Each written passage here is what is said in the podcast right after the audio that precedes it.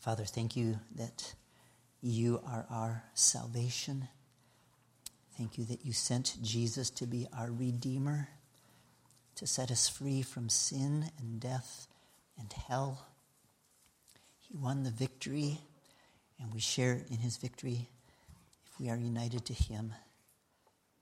And so we thank you that we stand before you now, righteous because of Christ and his righteousness, forgiven because of Christ's atonement, welcome to be in your presence now and forever because of your grace working in us and for us.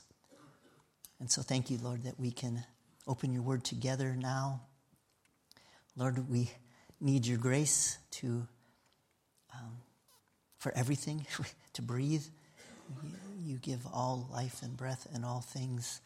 We need your grace to understand what we read and hear. And then we need your grace to work in our hearts to respond appropriately.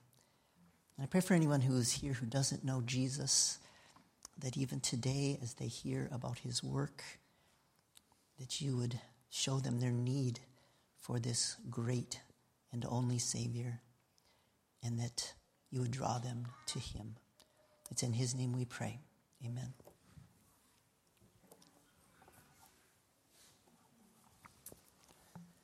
Before we start a new series, I wanted to finish the series we started back before Christmas. And since it's been a while, let me remind you of some of the realities that we saw in the first two chapters of Hebrews. We saw that Jesus is the eternal Son of God who created and sustains and owns all things in the universe. And in the miracle that we celebrated last month, he became a human being like us. Why? Well, so far we've seen it was to restore what was lost in the fall and to deal decisively with the power and fear of death and to bring many people into God's family forever. Our text for today tells us some more encouraging truth about who Jesus is and why he became one of us. If you have your Bible, please turn with me to Hebrews chapter 2. And we'll be looking at verses 16 through 18 to begin with. Hebrews chapter 2, beginning at verse 16. For assuredly he does not give help to angels, but he gives help to the descendant of Abraham. Therefore, he had to be made like his brethren in all things, so that he might become a merciful and faithful high priest in things pertaining to God, to make propitiation for the sins of the people. For since he himself was tempted in that which he was, has suffered, he is able to come to the aid of those who are tempted. So look again at verse 17. Why did Jesus have to become like his brothers in all things? Why was that necessary? And the author tells us so that, because, or in order that he might become a merciful and faithful high priest. So, what is a priest?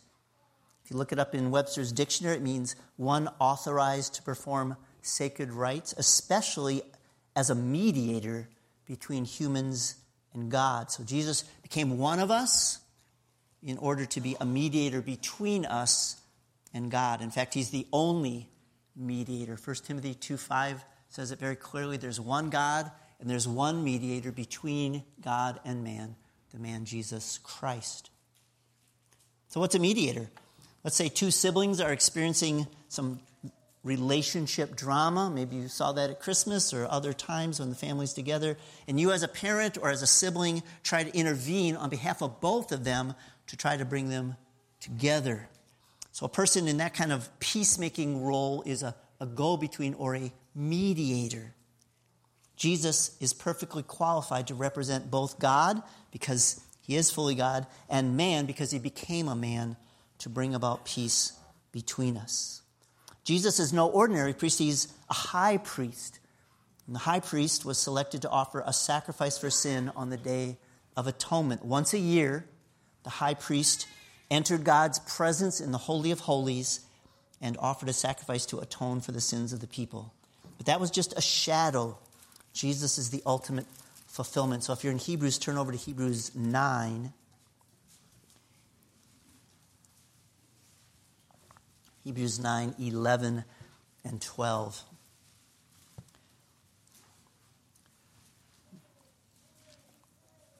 But when Christ appeared as a high priest of the good things to come, he entered through the greater and more perfect tabernacle, not made with hands, that is to say, not of this creation, and not through the blood of goats and calves, but through his own blood, he entered the holy place once for all, having obtained eternal redemption. And the end of verse 17 tells us that his sacrifice was a propitiation for the sins of the people. Propitiation is a big word. It just means a sacrifice that takes away God's wrath, his holy hatred of sin and evil, and his righteous commitment to punish it appropriately. So we're going to sing In Christ Alone as we close today. And last year was the 20th anniversary of that song being written. And I read an article about a major denomination that wanted to include that song in a new hymn book that was coming out. Uh, but they wanted to change the words.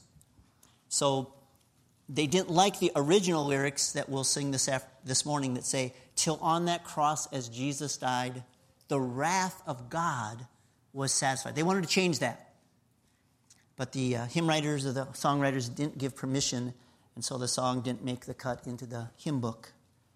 But the wrath of God isn't just a phrase that shows up in a song, it's a reality that shows up in the Bible. Just two examples from the New Testament.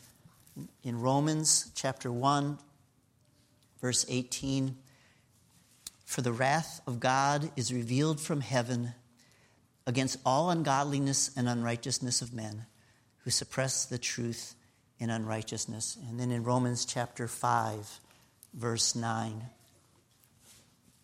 Romans chapter 5, verse 9.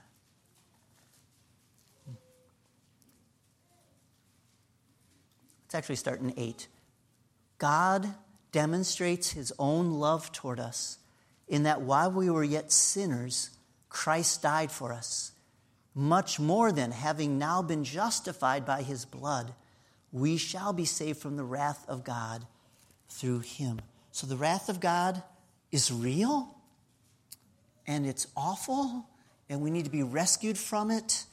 And verse 17 says, Jesus made a sacrifice that took away that wrath that we deserved so that we never have to worry about experiencing it. That's an awesome thing. 1 John 4:10 says it this way. 1 John 4:10 In this is love, not that we loved God, but that he loved us and sent his son to be the propitiation for our sins. So isn't it interesting both in Romans 5 and in 1 John 4, God's love and God's wrath are pretty much in the same sentence or so. It's both. God is love, yes, and he does have a holy commitment against sin and evil. Verse 17 also describes what kind of high priest Jesus is. It tells us he's a merciful and faithful high priest. Faithful means we can count on him to be everything we need him to be as a high priest and to do everything he says he will do. We can depend on him to be our all sufficient mediator who brought about peace with God and is still interceding for us. Jesus prays for us. That was a verse I thought about in the last few weeks a lot that the Spirit intercedes for us. We see that in Romans 8 26. Jesus himself prays for us. I mean, I loved it that you guys prayed for Angela and I, that was a wonderful thing. And we really did sense that and are convinced it made a difference. Jesus prays for us. So in Hebrews 7 25, it says, Therefore, Jesus is able to save forever those who draw near to God through him, since he always lives to make intercession for them. And then in Romans 8, Romans 8 says, Who is it that condemns? Christ Jesus is he who died, yes, rather, who was raised, who is at the right hand of God, who also intercedes for us. Well, Jesus is a merciful high priest. He's full of mercy. Mercy is tender compassion for and inclination to help those in misery or distress. You can see it illustrated in the story of the Good Samaritan. You all know the story, but I want you to notice some phrases. So in Luke 10,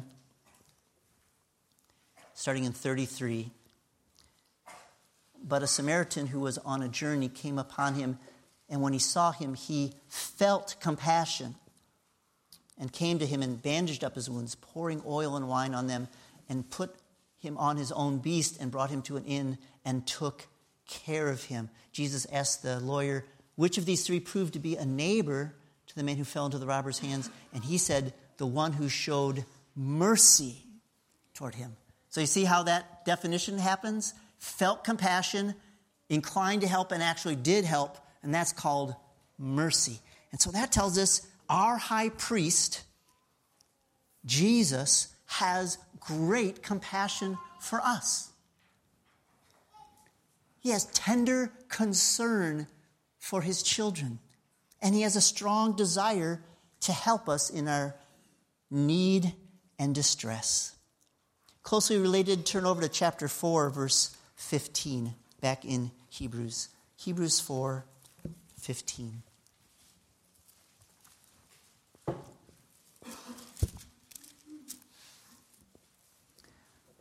For we do not have a high priest who cannot sympathize with our weaknesses, but one who has been tempted in all things as we are, yet without sin.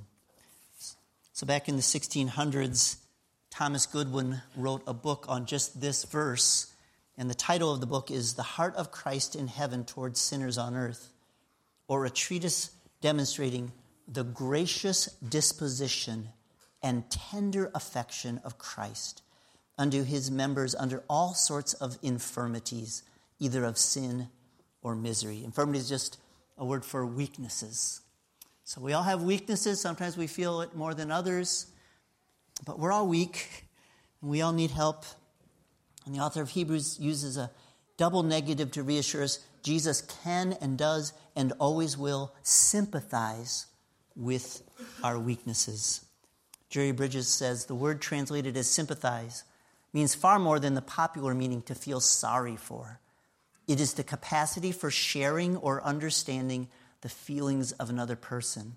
This feeling can be felt only by a person who has experienced the same or similar trials and who, consequently, understands what the other person is going through and has a desire to relieve the other's distress. So, about 25 years ago, Angela and I went up to St. Luke's Hospital, and the nurse working that shift was very nice and very well trained and very competent, but wasn't really able to understand what Angela was experiencing. Why? Because he had never had a baby. He could guess what it was like, but he could not sympathize the way a nurse who had gone through labor and delivery could. And so, one of the reasons Jesus became like us is so that we would know that He knows what it's like to live life as a human in this fallen world. Jesus knows what it's like to be weary. He understands what it's like to be misunderstood and mistreated. He was a man of sorrows and acquainted with grief, so is able to sympathize with us in our sorrows. He experienced unspeakable suffering, so he can identify with us in our pain. He is a high priest who really understands and cares. Dane Ortlund wrote The reason that Jesus is in such close solidarity with us is that the difficult path we are on is not unique to us. He has journeyed on it himself. It is not only that Jesus can relieve us from our troubles, like a doctor prescribing medicine, it is also that before any relief comes, he is with us in our troubles, like a doctor who has endured the same disease. Well, Jesus knows all about human experience, including the very common human experience of being tempted. We saw that in 415. He was one who was tempted in all things as we are, yet without sin. And then back to 218, it says, For since he himself was tempted in that which he has suffered, he is able to come to the aid of those who are tempted. So Jesus is able to help us when we're tempted because he knows what it's like to be tempted. So, for example, uh, if someone says or does something unkind to us, he, it's, it's, isn't it tempting to want to get back in some way? I mean, sometimes even family members, we feel slighted or didn't like that little comment or whatever. There's this, oh, yeah, well, right? Don't tell me I'm the only person that ever feels that way. We're all humans here, folks. Somebody hurts our feelings, somebody says something unkind or does something unkind. We want them to experience some kind of consequence, and that might be in subtle or not so subtle ways. And Jesus not only understands firsthand what that's like, what it's like to be wronged by other people again and again, just read the Gospels. He is willing and able to help us in that situation. He knows how powerful the desire to get back at people is, and he always resisted it. So go to 1 Peter chapter 2. 1 Peter chapter 2, beginning at verse 21.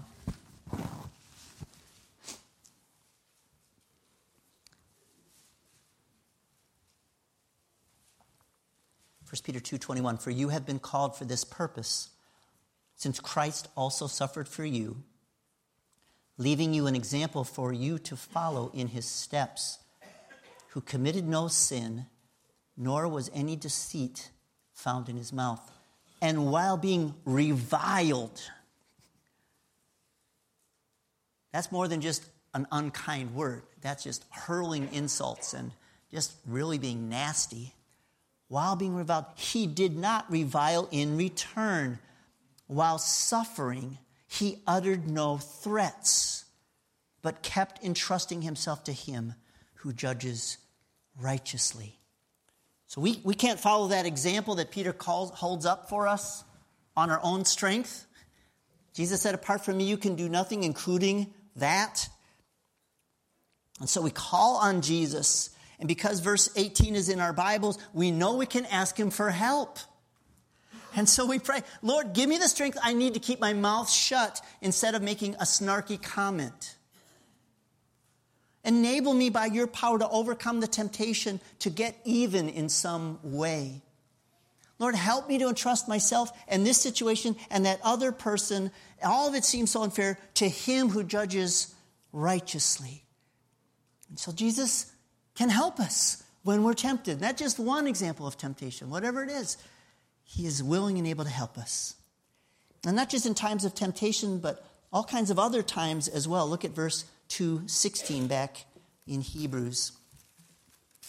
Hebrews 2:16 says, "For assuredly he does not give help to angels, but he gives help to the descendant of Abraham." And you might be saying, "Well, I'm not Jewish, so I don't know what that has to do with me, but go to Galatians and you'll see if you're a believer in Christ this morning, you are included in the people Jesus helps.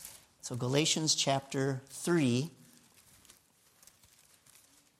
verse 7 and verse 29.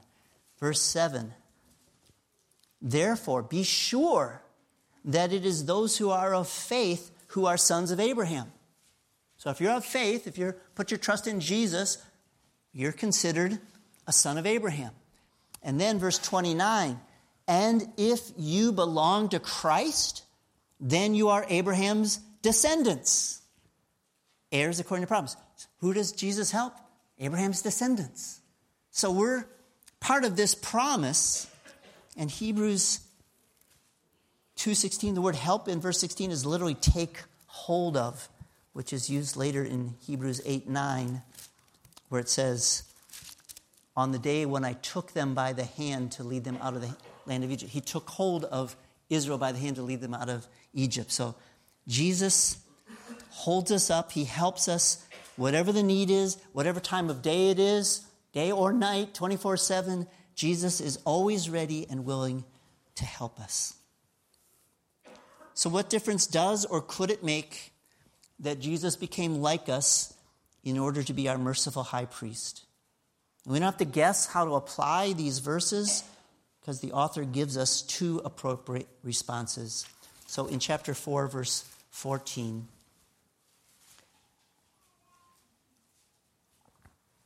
Therefore, in light of what I've already said about Jesus, since we have a great high priest who has passed through the heavens, Jesus, the Son of God, let us hold fast our confession.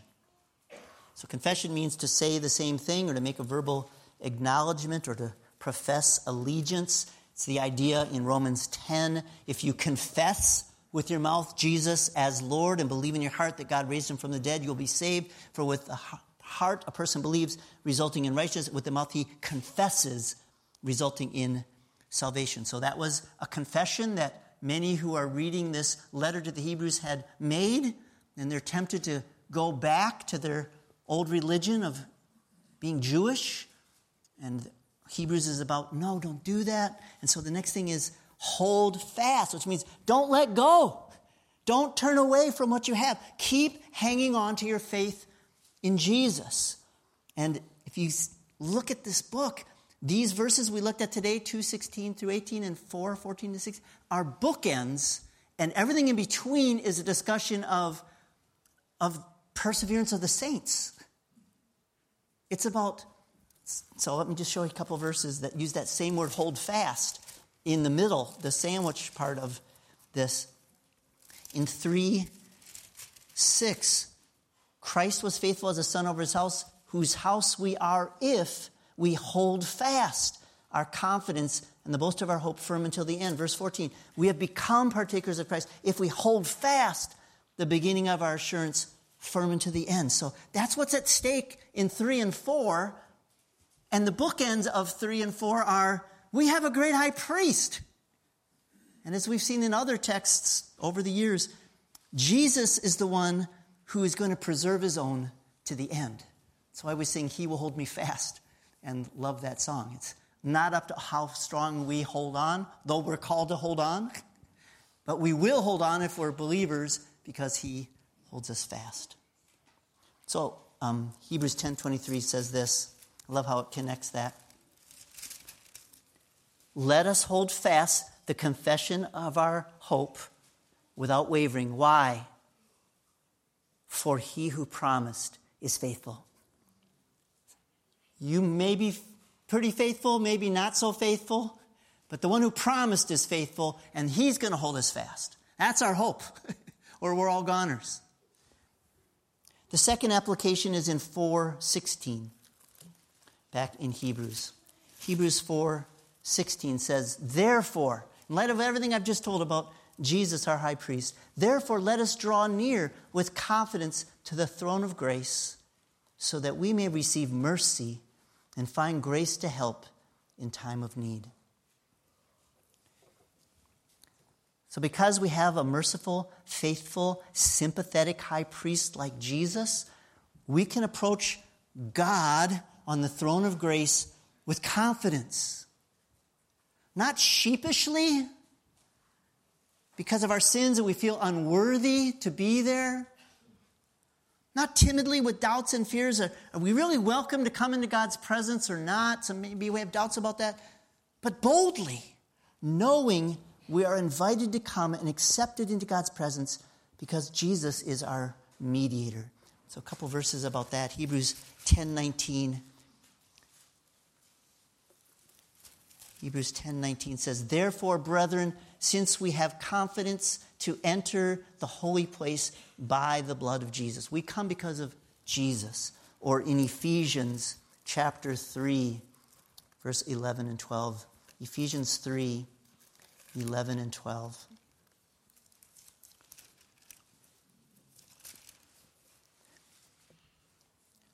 This was in accordance with the eternal purpose which he carried out in Christ Jesus our Lord, in whom we have boldness and confident access through faith in Him.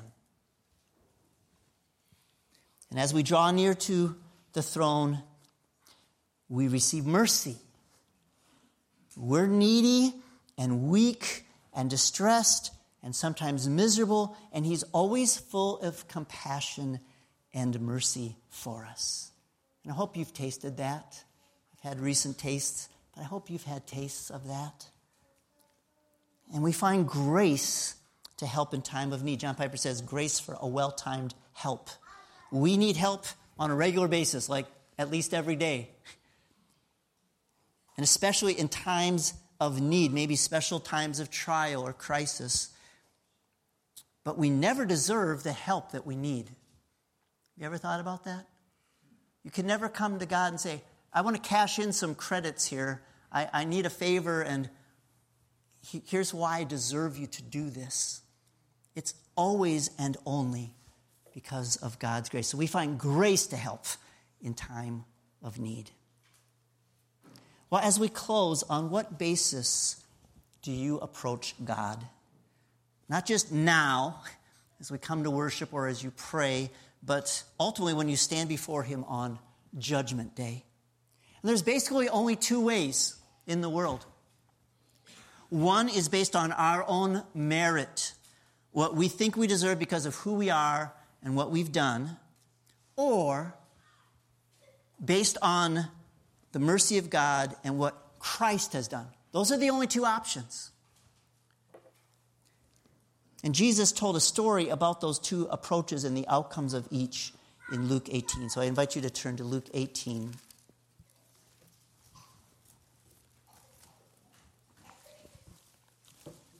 Starting at verse 9.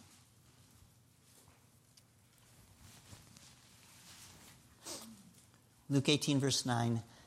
And he also told this parable to some people who trusted in themselves that they were righteous. See that? And viewed others with contempt. Two men went up into the temple to pray, one a Pharisee and the other a tax collector. The Pharisee stood and was praying this to himself God, I thank you that I'm not like other people, swindlers, unjust, adulterers, or even like this tax collector. I fast twice a week. I pay tithes of all that I get. And so this man obviously assumes he's in good shape with God, assumes God will accept him later into heaven. Because look how good he is. He does all these good things, he doesn't do all those bad things like other people. And everybody listening to this story the first time would have assumed, yeah, this guy's good to go. But then read verse 13. But the tax collector standing some distance away, was even unwilling to lift up his eyes to heaven, but was beating his breast, saying, God, be merciful to me, the sinner.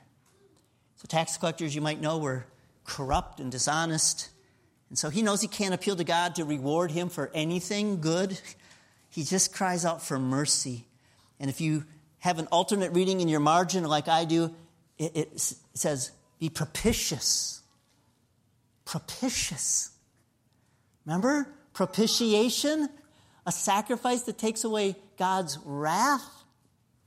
So here he is, recognizing he's an unworthy sinner, pleading for mercy that will remove the wrath he knows he deserves, which we know from Hebrews was taken away because of Jesus. So which work which way is going to work? Verse 14. Jesus says, here's the conclusion. I tell you, this man, the tax collector, went to his house justified rather than the other. So, justified means right or righteous in God's sight, it means to be perfectly acceptable before God. Jesus doesn't say both ways work. That's a very common theme in our culture always go to God if you want to, because they're sincere. This Pharisee is as sincere as the day is long. But he, he doesn't go home justified. The man who cried out for mercy based on propitiation goes home justified. So, what about you this morning? Will you be going to your house justified today? Or are you still not right in God's sight and still in danger of the wrath to come? If God is convicting you of your need, acknowledge, I'm not right before God. I've disobeyed him in thought, word, and deed. Ecclesiastes 7:20 says, "Indeed, there is not a righteous man on earth who continually does good and who never sins." So if you're pinning your hopes on that, like, "Oh, I'm righteous, I always do good, I never sin," you're you're doomed. There's no such thing. So repent of being content with sin and turn from any attempt to earn God's acceptance by your own merit. Titus 3 5. I think Brett preached on this one of the Sundays I was gone. He saved us not on the basis of deeds which we have done in righteousness, but according to his mercy. So it's not about our righteousness, it's about his mercy. That's our only hope. So cry out for mercy. Trust Jesus to do everything necessary to rescue you from sin and bring you to God.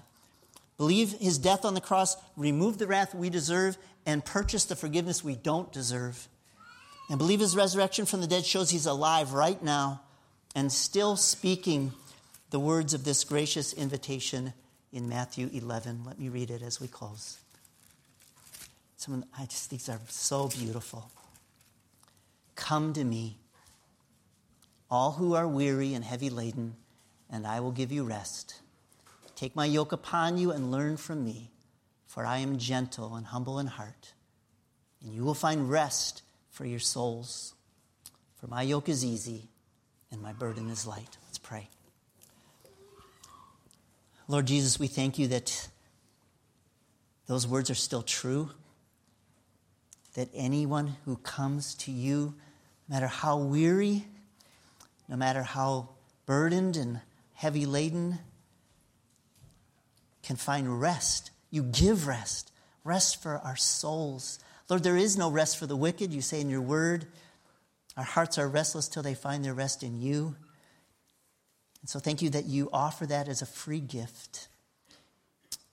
But only if you work in our hearts to see our need for you and our need for rest and our need for forgiveness will we come to you. And so I pray you'd be working in the hearts of any who haven't come to you before, that even today they would come to you and discover you're all that you say you are rest for weary souls, a redeemer from sin, a great high priest, everything that this word says you are, Lord. You're just so, you're all sufficient for all our needs.